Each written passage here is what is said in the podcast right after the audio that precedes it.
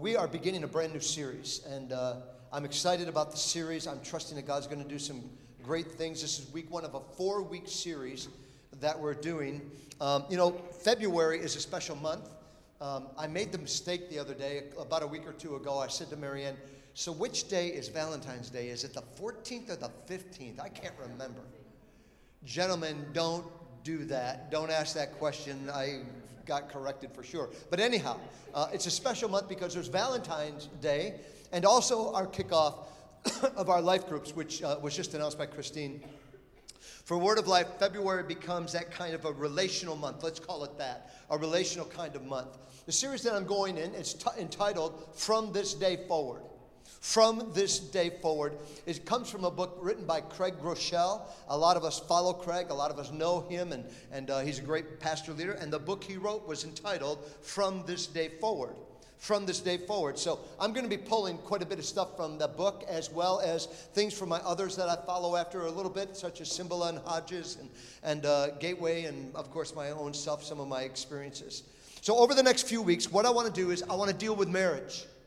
I want to deal with marriage, and I also want to invest into those who are hoping to be, to be married someday, whoever you may be out there. And also, I want to give you some truths and some tools on the front side of marriage that's going to help you to prepare for a godly marriage, because that's what I believe you really do want. If you're a Christ follower, I believe that you would want everything and anything that God would give you. If that's what you want, say amen. amen. So let's dig in together. But before we dig in, let me do a survey. I'm asking everybody to please participate. How many people here today are married? Would you hold up your hand? Okay? All right, you can put your hands down. How many of you are not married? Would you lift up your hands? Okay? You can put your hands down. How many of you are uh, just single and would want to meet the right person, the one. Would you raise your hand? Hold it up, hold it up, look around, look around. There may be the right guy, the right girl for you right now. Okay, you can put them all down. Oh, my last question is, and uh, how many of you have found the one but would like to trade him or her in? No, don't raise your hand. I'm just kidding with that one. Don't you dare raise your hand. Go with me to the book of Lamentations, if you would. The book of Lamentations. The book of Lamentations. Uh, scholars believe that Jeremiah is the, the author, and it's not Jeremiah Polson, who's our youth pastor, it's uh, another Jeremiah, um, Jeremiah the prophet. And actually, the book of Lamentations, it's a rather depressing book if you read it. I mean, it's, it's pretty much all about suffering and hardships, sorrow and sin. But there's a redemption quality to the book, and that is, is that people have learned lessons. So as they go into deep uh, thought and talk about what they're going through, they also have resolved it. They have also come to the place where they've been able to deal with this in a proper way. Go with me to Lamentations chapter 3. We're going to begin at verse 19. If you do not have a, a, a, a smartphone or whatever, you can watch behind me because everything is going to be projected. Lamentations chapter uh, 3, verse 19. I remember my affliction and my wandering, the bitterness and the gall. I well remember them, the prophet says, and my soul is downcast within me. Yet I call this to mind, and therefore I have hope. Because of the Lord's great love, we are not consumed, for his compassions never fail. They are new every morning. Great is your faithfulness. Okay, so I just read it. Let me break it down. Let me just give you this is an introduction to the series. So let me just give you a few thoughts with all of this. Let's let's break this down. Verse 19. Let me read it again. Verse 19. I remember my affliction and my wandering, the bitterness and the gall. What this this prophet is talking about, what he is saying, as I look back on my life, as I look back on my life, I can see that that uh, I, I went off the grid a lot of times. I mean, I would stumble all the time. When I consider what I, what I have done and, and the trouble I've been in, I can see that clearly right now. And he says in verse 20, he says, And I well remember, I well remember that, my, and my soul is downcast within me.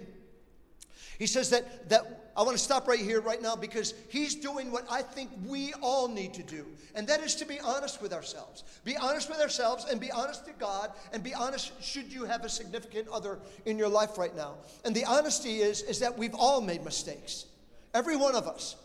There are a lot of us who have experienced a lot of bad in our past. In other words, you and I have probably made some really bad decisions. And the guy speaking to you right now is one of those who had some bad decisions in my past. And he's, he's thinking through this. This, this uh, prophet is thinking through. And, and uh, he says, that's uh, what, what we find here is that uh, the title of all of this is what he's thinking about from this day forward. In other words, he's, he's talking about these things that happened in the past, but I'm not staying there. I'm going to move forward. I'm going to continue to move forward in my life. And so, from this day forward, of course, you know in the wedding vows, so often this is said. Not every vow says this, but most of them do. It would say, I take you to be my lawfully wedded wife or husband to have and to hold from this day forward. So, it's part of our promises, it's part of the vows that we have. In other words, what we, are saying with that kind of thought, thinking of our past from this day forward, he says, I recognize that I have a past. I admit to it. I've dated other people sometime before you. I've done some things before you, good and bad. I realize that. But all of that is in the past. All of that is my past. All of that is our past. And now I live from this day forward. Do you know how healthy that is? Do you know how right that would be? Of course, if there's sin, you need to confess your sin to God, but whoever you've sinned against. But the fact is, is that this guy is understanding this. I love this guy. I mean, look at verse 21. He says, uh, Yet this I called them to mind, and therefore I have hope. This guy has hope. What did he call to his mind? He called to his mind that God is great, is what he was doing. He's thinking about that. God is great. Look at verse 22. He says, Because of the Lord's great love, we are not consumed. Why? Because his compassions never fail. He can identify who God really is in the midst of the most difficult times of his life. And he goes on to say, And God hasn't annihilated me. God hasn't wiped me out. God hasn't zapped me, and I'm no longer here. Why? Because he says in verse 23, Great is your faithfulness, God. Why? Because his compassions never fail. The word compassions are in the in the uh, NIV, but if you were to go to the original King James version, it says the words, uh, "His mercies never fail me. They are new every morning. New every morning." Man, I want you to wake up tomorrow morning echoing, hearing that word that I just said that the mercies of God, the, the compassion of God is new this morning, a brand new morning for you and I. He doesn't hold grudges, He's not mad at you and I. They're new every morning. God is so good. Church, listen to me. God is always, always willing to give you a do over. No matter what your past is, no matter what you've done. And we all know, each and every one of our lives, just how dark it really is. And as this prophet is looking back over his life, he's just saying, It's a mess. It was a mess. It was a mess, but God is great. And as a result of God's grace, I can have hope. God will, uh, is always willing to give you a do over. Our God is willing to give you a blank page. You can start a brand new page of your, your, the story of your life if you would just call on Him. Our God is always a from this day kind of God. God wants you to know that He knows that you and I have made tons of mistakes. He understands that. That's why it's in the Word of God. That's why it's in the Bible that God would help you and I to identify the facts. We've made some dumb decisions. We've been involved with wrong things at wrong times in our lives, and God wants us to understand that. But because of His great love for you and me, His compassions and His mercies are new every morning, and He offers that to every single one of us from this day forward. We can have that anticipation. I open with all of that because I want that to be the tone of this four week series. I want you to realize Randy Chiz is not getting up here to beat anybody up. I'm not going to talk bad about you. I'm going to challenge you. I had one man say that he pointed at me and he said, You pointed your finger at me about three times with that message today, first service. So I might be pointing my finger at different one. I don't know. I'm just kidding. It's hard for me to even see faces with these glasses on, and it's even worse with them off. So I'm not thinking about you. Listen, if you're not careful, really, honestly, let me get back to it now. A relationship series can really get discouraging, especially for those who would have been struggling for any length of time. This could be a bit overwhelming, but let me remind you. Let me remind you of something that I just said in case it sort of slipped already. And that is, we serve a God whose mercies never fail us. They never, do you know what mercy means? It means compassion, kindness, and understanding. We serve a God who is understanding of our weaknesses. We serve a God, God who is understanding of our issues and challenges. I want you to remember God is for you. He's not against you. He wants your marriage. He wants your relationships to win, to work, and He has a plan. He has a way to make that happen. So, the question of this series would be trying to answer the question Are great marriages possible? Are great marriages even possible nowadays? Now, Don, uh, Donnie Downer, uh, I know he attends here, and maybe you're one of the Donnie Downers, or Downer Debbie, maybe would be you. But the fact of the matter is, when I ask the questions, are great marriages possible? Donnie Downer would say, yeah, in the movies. Sure, in fairy tales. After all, Pastor, we all have major issues in our marriage. Most of us are just trying to exist, trying to just get through this, endure the best that we can. In fact, PR, I bet that you and Marianne have a bunch of problems too, but you wouldn't even tell us that. Well, let me stop you right there before you get going too far, Donnie Downer. And let me just say this, because um, I, I beg to differ, differ with you on some of those areas, especially in the area of, area of marriage, because I believe that God has a plan.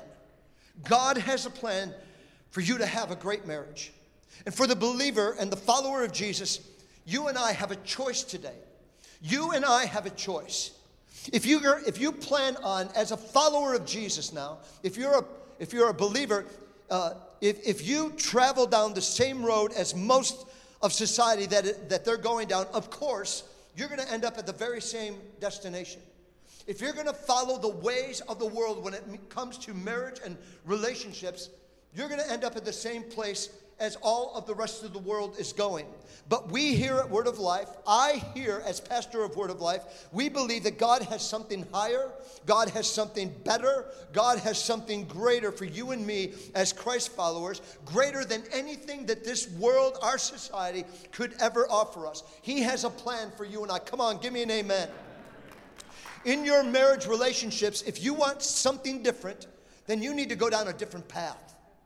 If you're here today whether believer or unbeliever, if you want something different happening in your relationships, you're, you're going to have to go on a different path. Or if you stay the same route, it's going to be the same result like everybody else has. You know, that's what Marianne and I decided 44 years ago. 44 beautiful years ago. 44. Did you hear 44? That's a lifetime. But it's been the best. It's really been the best. She and I decided 44 years ago, we literally did this, that we weren't going to do it like everybody else. She's my high school sweetheart. Sorry. We've been a lot, we've been through a lot of recent. And you, most of you know what I'm talking about. And I couldn't have made it without her. I know that. I, she was my partner, and God was so faithful to allow us to be together. We made a decision years ago that we weren't going to do it like the rest of the world. We're going to love one another and love our family. And I'm a big crybaby today. And I'm crazy in love with her. And I know she's crazy in love with me, too. so I want to say to both the believer and the unbeliever alike if you live your life as the very high population of our world lives, and do not follow God's plan for your marriage and your family, then the odds are stacked against you. They're stacked against you. At the best that you have for your future in your relationships is a 50 50 chance. The numbers are the same for Christian and non Christian alike. If you're following the ways of the world as far as how you deal with things, at best, you're going to have a 50 50 chance of making your marriage work. And I want to suggest to both the believer and the unbeliever alike there is another way. God has a way for those who would want to follow him and follow him from this day forward. As we go into this series, from this day forward, there will, uh, if you would take those, uh, take that move toward that, there will be uh, a greater possibility of you having a fulfilled marriage following after God, in order to increase those odds for good, in order to believe, like no one else, that we can have a great marriage. Pastor Craig Groeschel, in his book, I'm going to show you a couple of thoughts here, says that these are some four things that we need to follow to make sure that we have been following God Himself. So, number one, four things. Number one is to seek God. He says these four things we need to commit to. Number one is to seek God. So today, that's what I'm going to be dealing with. This is this, the message of this week is to seek God. Uh, I want to show you how uh, this is uh, th- this is the number one essential thing for you and I to have a great relationship. Number two is to have fun. Number one, we're talking about seeking God today. Number two is about having fun. This is going to be a romance message. Just want to warn you, it's going to be a PG 13 kind of message. So if you have little ones under the age of 13, you just might want to send them over to our amazing kids ministries that we have here at Word of Life. And I can just see some men writing down some day. Pastor, what day, what day is that? When are you going to do that? Because I'm going to be there, that's for sure. Okay, so that is next week. We're going to have fun. Number three is to stay pure. Listen, there's no way your marriage will make it if you have fallen into the trap and the vile and the disgusting lifestyle that this world offers us when it comes to relationships. They've got it all wrong. Oh, they may be living life and may even be having a lot of fun in it. But as far as what God has in store, it's completely the opposite of what God, just about completely the opposite of what it is that God has in store. In my last and final week, we're going to be talking about never give up. What endurance looks like and how we can really live out till death, till death do us part. Uh, today, let's go ahead and begin to talk about seeking God. I want to move into right into that. Um, I want to go to a verse. Go with me to Matthew chapter 6. It's a verse that many of us here in the church are rather familiar with. But the problem, even though you may be familiar with it, you may know exactly what Matthew 6.33 says. Um, it just may not be as much of a part of your life as you think it would be. So go with me there. Matthew chapter 6, verse 33. Jesus says these words. He says, But seek first his kingdom and his righteousness, and all these things will be given to you as well. Jesus says, seek first. So, the attitude and the thought process as we go into this from this day forward needs to be I am choosing, I have decided that I'm going to seek God, God's kingdom first, is what I'm going to do. So rather than saying those words, God's kingdom first, let me just paraphrase it now down to two words I, let me, let me, you and I begin to say, from this day forward, it's going to be God first. God first. I'm going to go after God first. And after and as I go after God first, right then and there, when you go after God first, he is he is the one who's going to now get involved. As soon as you move toward God, he moves toward you. For some Christians, the truth is, God is not actively involved in their life. And the reason for that is because you have not really done the seek God first thing. You and I need to seek God first. So, how do I get the power of God in my situation, in my marriage, in my relationships? It's God first. You've got to have God. When you have God, He shows up and He's there and He begins to give you all the power, all the direction, all the wisdom that you and I need. Jesus said, But seek first His kingdom and righteousness, and all these things are going to be added unto you. What Jesus is literally saying is that if you would focus on getting close to me, I can take care of your stuff. If you would be committed from this day forward on this Sunday here in early February of 2018 that from this day forward, I'm going to first seek God. Seek God first. I'm telling you, Jesus is saying, literally saying, if you would focus uh, on getting close to me, I can take care of your stuff. But if you don't want me to take care of your stuff, then you need to realize that you're not, that you are opting out of my power working within you. Should you not do the steps, should you not follow God in His Word, then you're opting out. And at best, you're going to have a 50 50 chance of a successful relationship, of a sexual, of a sexual. My God. I am already thinking about next week's message because you're saying God first. oh, dear Jesus, be with me today you need to realize that you're opting out of my power working in your life. As this relates to relationships, a lot of people seem to make the mistake, especially singles, and maybe if I could say singles who are hot on the trail to find another person. Uh, I've had, I've done many, many weddings. I've met with many people over, over 34 years of ministry, needless to say. And I've had people come to me and would say something like this Pastor, you, you, you just got to pray for me. I mean, you've got to pray for me to get the one.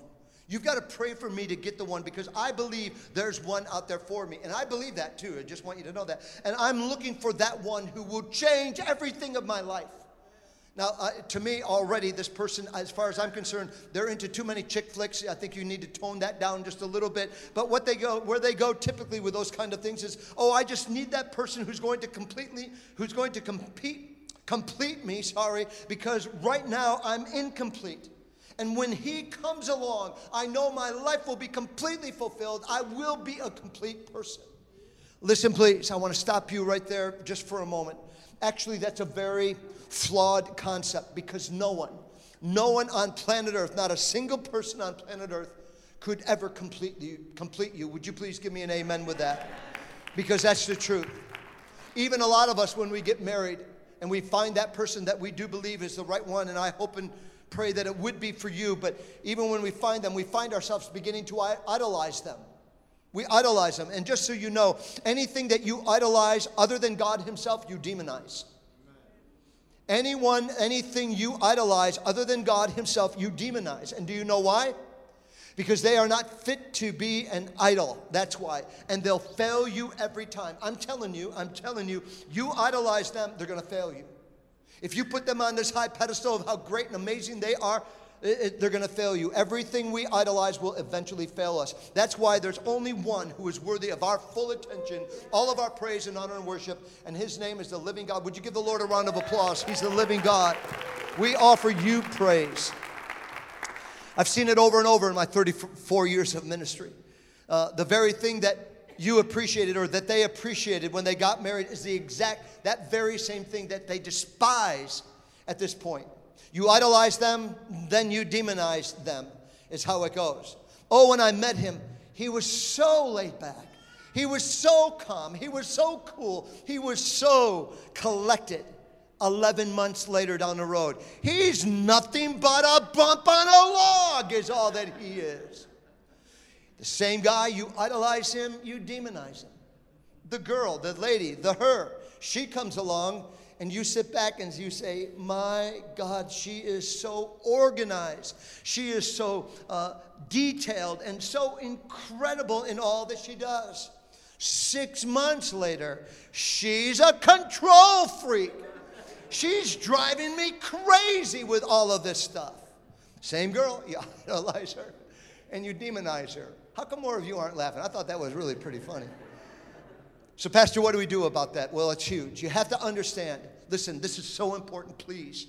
You can't allow people ever to be in the position that only God intended to be. You can't do that. You can't do that. Don't you dare put me in the position that you expect me to be right or on top or above it all. I just broke down again. I don't like breaking down in front of anybody. So don't, don't put that on people. You can't allow people ever to be in a position that only God intended to be. And the truth be, known, a lot of the reasons why so many relationships have failed is that we are expecting from people what only God can give us. You're expecting your husband, you're expecting your wife, you're expecting your, your, your children, your mother, your father to be perfect in all of these things, and there's only one who was perfect. You need to understand. Do you agree with me on that or don't you? Those are things that I believe we need to do. They can't live up to your pressure, and it's, it's just too hard. So let me go a little bit deeper if you don't mind, and this is going to hurt. Let me go just a little bit deeper with you. The reason why you are, you are expecting it from them, why you're expecting it from them, this is tough, but it's because you really don't have it in yourself with your God. In other words, you're not seeing God for who He really is and who He really wants to be in your life. So you look to him, you look to her, you look to your kids, you look to whoever they may be in your life, and you're putting all kinds of pressure on them to be able to move forward. There are three quick principles I want to do right here, real quick. Number one, number one is God is my one and my spouse is my two. God is my one and my spouse is my two. Remember, God first. Don't forget it, this series. God first. God is my one for our good for our good. God says these words. He says it in the Old Testament and the New Testament. He says, You shall love the Lord your God with all of your heart, with all of your soul, with all of your mind, and with all, the, all of your strength. For our good, God tells us that. He's commanding us, but He can't make us because you have a free will to say yes or to say no to Him. So He, he says to us, You are to love the Lord your God with all of your heart, mind, soul, and strength. And in other words, now, today, you are saying in this marriage series, I am choosing to seek God first. I am going to be a man or a woman that is going after God first. Every day of my life, every, every, uh, uh, every decision I have to make, He's going to be number one. Let me emphasize this principle first. And I say it again Jesus is, is the one, and your spouse is the two. So let me dig deeper. Pursuing marriage more than pursuing God is nothing but idolatry. Pursuing marriage more than pursuing God is nothing but idolatry. In 1 Corinthians chapter 10 verse 14, Paul says, "Therefore, my dear friends, flee from idolatry. I speak to sensible people, judge for yourselves what I say." What the apostle Paul is telling us is this is that there is nothing and there is no one that can take precedence over our God in our lives. No one. There can be no one. My wife does not take precedence, and I don't take precedence in her life over God in no way, shape, or form. So let me let me uh, let me just talk about that just for a moment. A lot of you are are seeking that person to be the first instead of God, to be that number one instead of God. To you guys, I'm going to ask you to, who are, who are not married, I'm going to ask you to go with me on this next point, which, which is point number two. And that is, I will seek the one while preparing for my two. A lot of us aren't seeking after God first. So I'm challenging you that, that with this thought that I will seek the one while preparing for my two. That's exactly the commitment that you need to make. You, as a single, have to decide I am not going to focus on my future spouse right now. And I'm challenging you with that. I'm really challenging you with that. In fact, the scripture I love is found in Jeremiah 33 uh, 3. The prophet says, This is God speaking, call unto me. Call to me, and I will answer you and tell you great and unsearchable things that you don't know about. So, my challenge to you is this. My challenge is, is that I'm not going to focus on my future spouse right now. But my challenge is that you're going to be the one who's going to seek after God, that you're going to dig deeper than you've ever dug before, that you're going to get as close to God as you could possibly get. And if you do that, I promise you, you're going to discover at least two things. At least two things. The first thing is that if I will seek the one while preparing for my for for my uh, number two. Uh, this, the first thing is, is that you'll become very attractive to those who are looking for a spouse. And you might sit back and say, well, why? Or how could that possibly happen? Well, listen, the reason why it's happening is because you're not looking for just anybody. If you are, if you are determining within your heart and your spirit that rather than pursuing at this particular time, I'm going to pursue God instead, that becomes very attractive. That becomes attractive. Why is it attractive? Because you are becoming what you want to become, and that is a God, a man of God or a woman of God. As a result of all of that, that becomes very attractive to those. You're li- literally working on what you want to have happen within your own life. The second thing is, is that God's power starts to go in, in, in, uh, into motion. And now the work can begin. God is going to be do, doing things in your life that's going to prove to you just how great He is. And the third thing is, is that I will seek my one with my number two. So for the married who are here, the question would be, what, what do we do? I will seek my one with my two. Again, Psalm 133, verse 1. How good and pleasant it is when God's people do, uh, live together in unity. The truth of the matter is this a lot of Christian couples really don't seek after God. They really don't. Oh, they may come to church occasionally, but a lot. And, and it's not my church, it's the, those other churches. Those other churches aren't, I'm just kidding with you. The fact of the matter is, a lot of us don't. And let me be very pointed with what I want to say with that thought. If you're a married couple and you call yourself Christian and you occasionally come to church but don't actively seek after God together, honestly, you are basically keeping yourself at that 50 50 chance of your relationship continuing to move forward. You can't do that. It has to go deeper than what you're doing right now. And honestly, you, you, are, you are facing some things that probably none of us want to go through. Because there is no difference, as I said earlier, between the stats of the Christian and the non Christian alike. The same numbers are getting divorced. It's a 50 50 chance. So listen, it's because they are on, uh, because they're missing out on the principle of seeking God first with my two. You've got to do this properly. Listen, it's not only important to keep God at number one, and again, never expecting your spouse to be something that God Himself should be, but a lot of us are putting way too much pressure on our spouses, and we've got to back away from that. It can't be that way. And for some, there are even different applications of this truth that I'm speaking on right now. For some of you, you are seeking God as your one, but your spouse isn't your number two. Your kids are your number two. Your grandkids are your number two. Your friends are your number two. Your job would be your number two. Your career, your hobbies. And it's easy to evaluate what is number two. It's easy because all you need to do is are you, uh, are you putting more time and energy and money into them or into her or into him?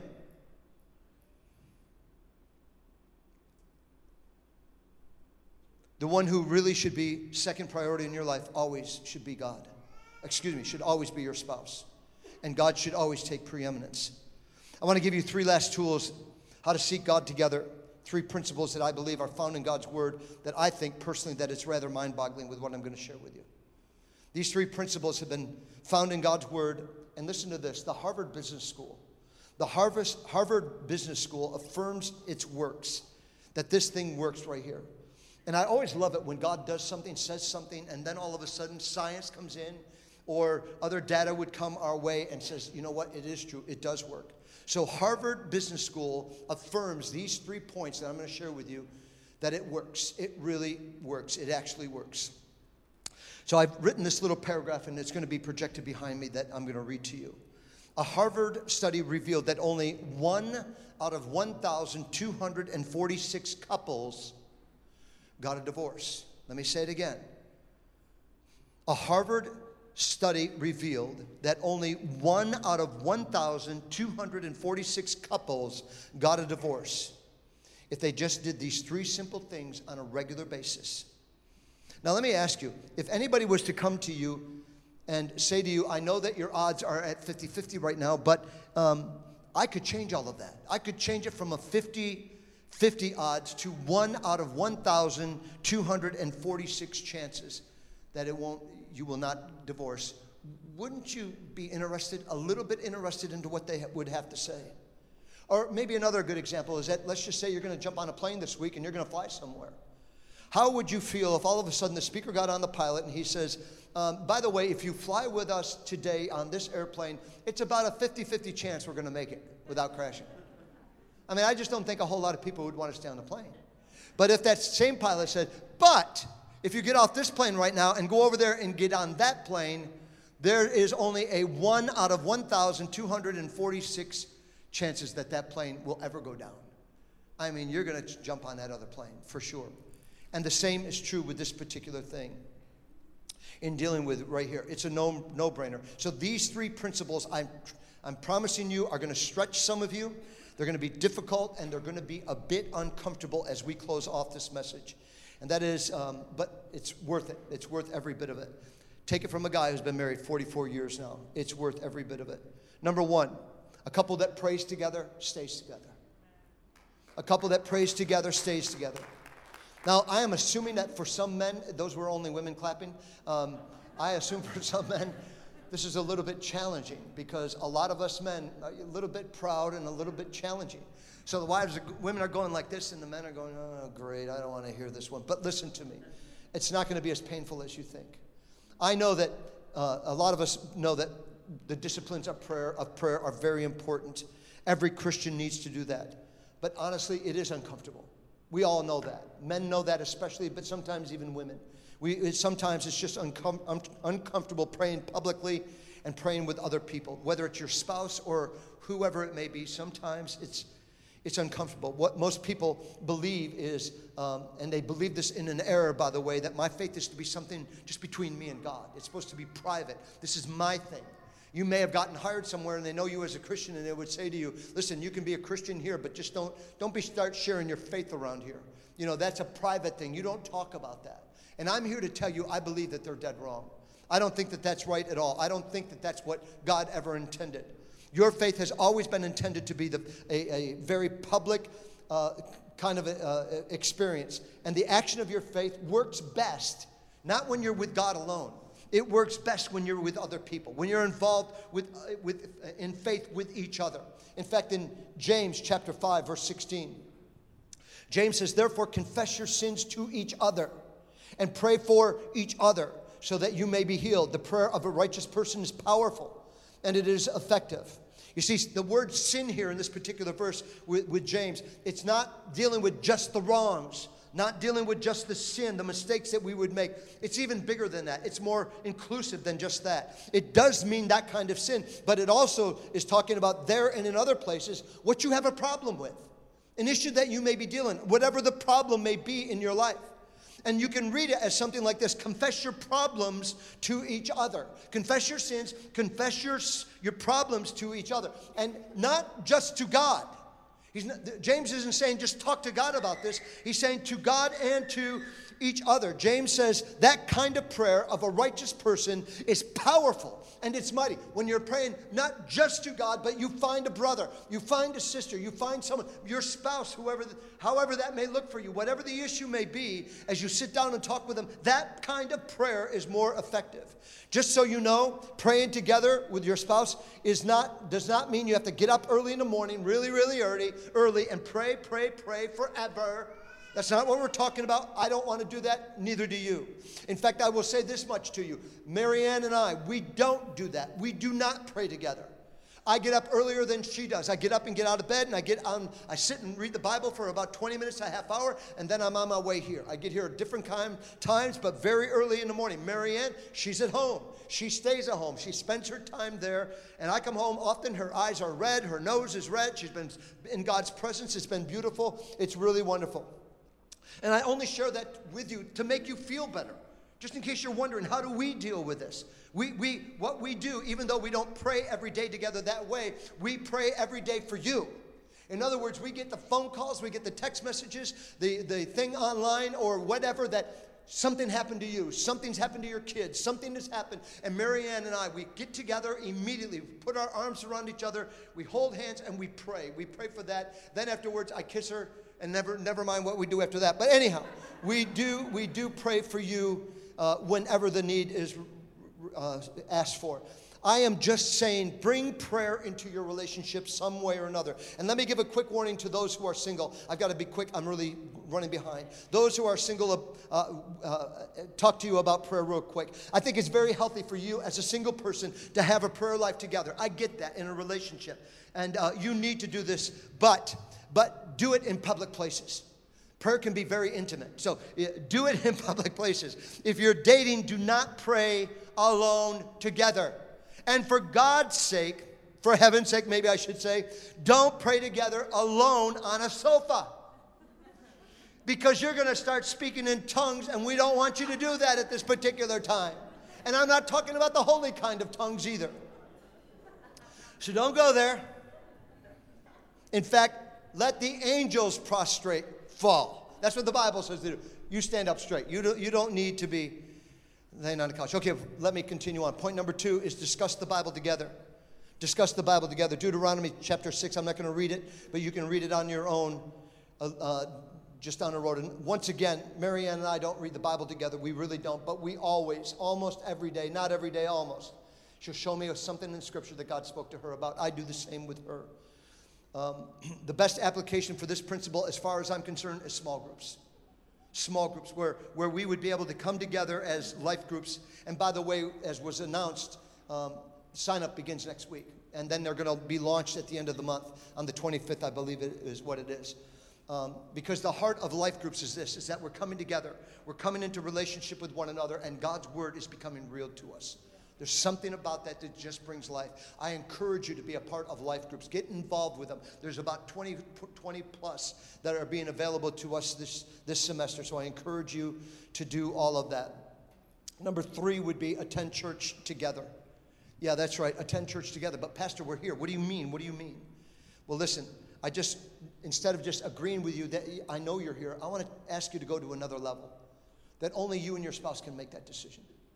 I'm asking you not only to just come to church, but I'm also asking you that you would make church a we don't miss kind of thing. It's real easy for us to not come to church on Sunday. Our society, our culture just has that kind of an emphasis right now. But I'm challenging my church that you would consider doing it a little bit different. Why am I telling you all these things? Because I want I want to change those odds for you. I want you to be able to save this relationship, save this marriage. In Luke chapter 4 verse 16, it tells us, it says that this was Jesus' custom to go to church. And he went to Nazareth, and where he had been brought up, and on the Sabbath day, he went into the synagogue, as was his custom. He did that. And if our Savior Redeemer did that, how much more should you and I? So here's how I close. You have got to get God involved in your marriage. You have to do that in your relationships. Neither one of you are good enough to keep this marriage together. Let me be a little bit more offensive. None of you are are, are attractive enough to keep this marriage together. All kinds of things come up against us. There has to be something greater at work inside of you than yourself. Because remember, we're fallen, we're sinners. So, what are you going to do about this? Well, from this day forward, from this day forward, we're going to live different than we've been living before. The number one essential of my marriage, of our relationships, is going to be living a God first kind of life. Would you stand with me to your feet? If you're going to have our intercessors, please come down. Do we have any intercessors? Are they here? We don't have any. If you're an intercessor, come on down. If you've been with us before, please feel free to do that. We're going to sing our last and final song. And as we do that, if you would like prayer for anything, you can come down and they will pray for you. You don't need to give details. Don't give de- details. Just I need prayer for my marriage. I need prayer for my health, whatever it would be. And let them pray over you while we sing this last song. And, uh, and then we'll go.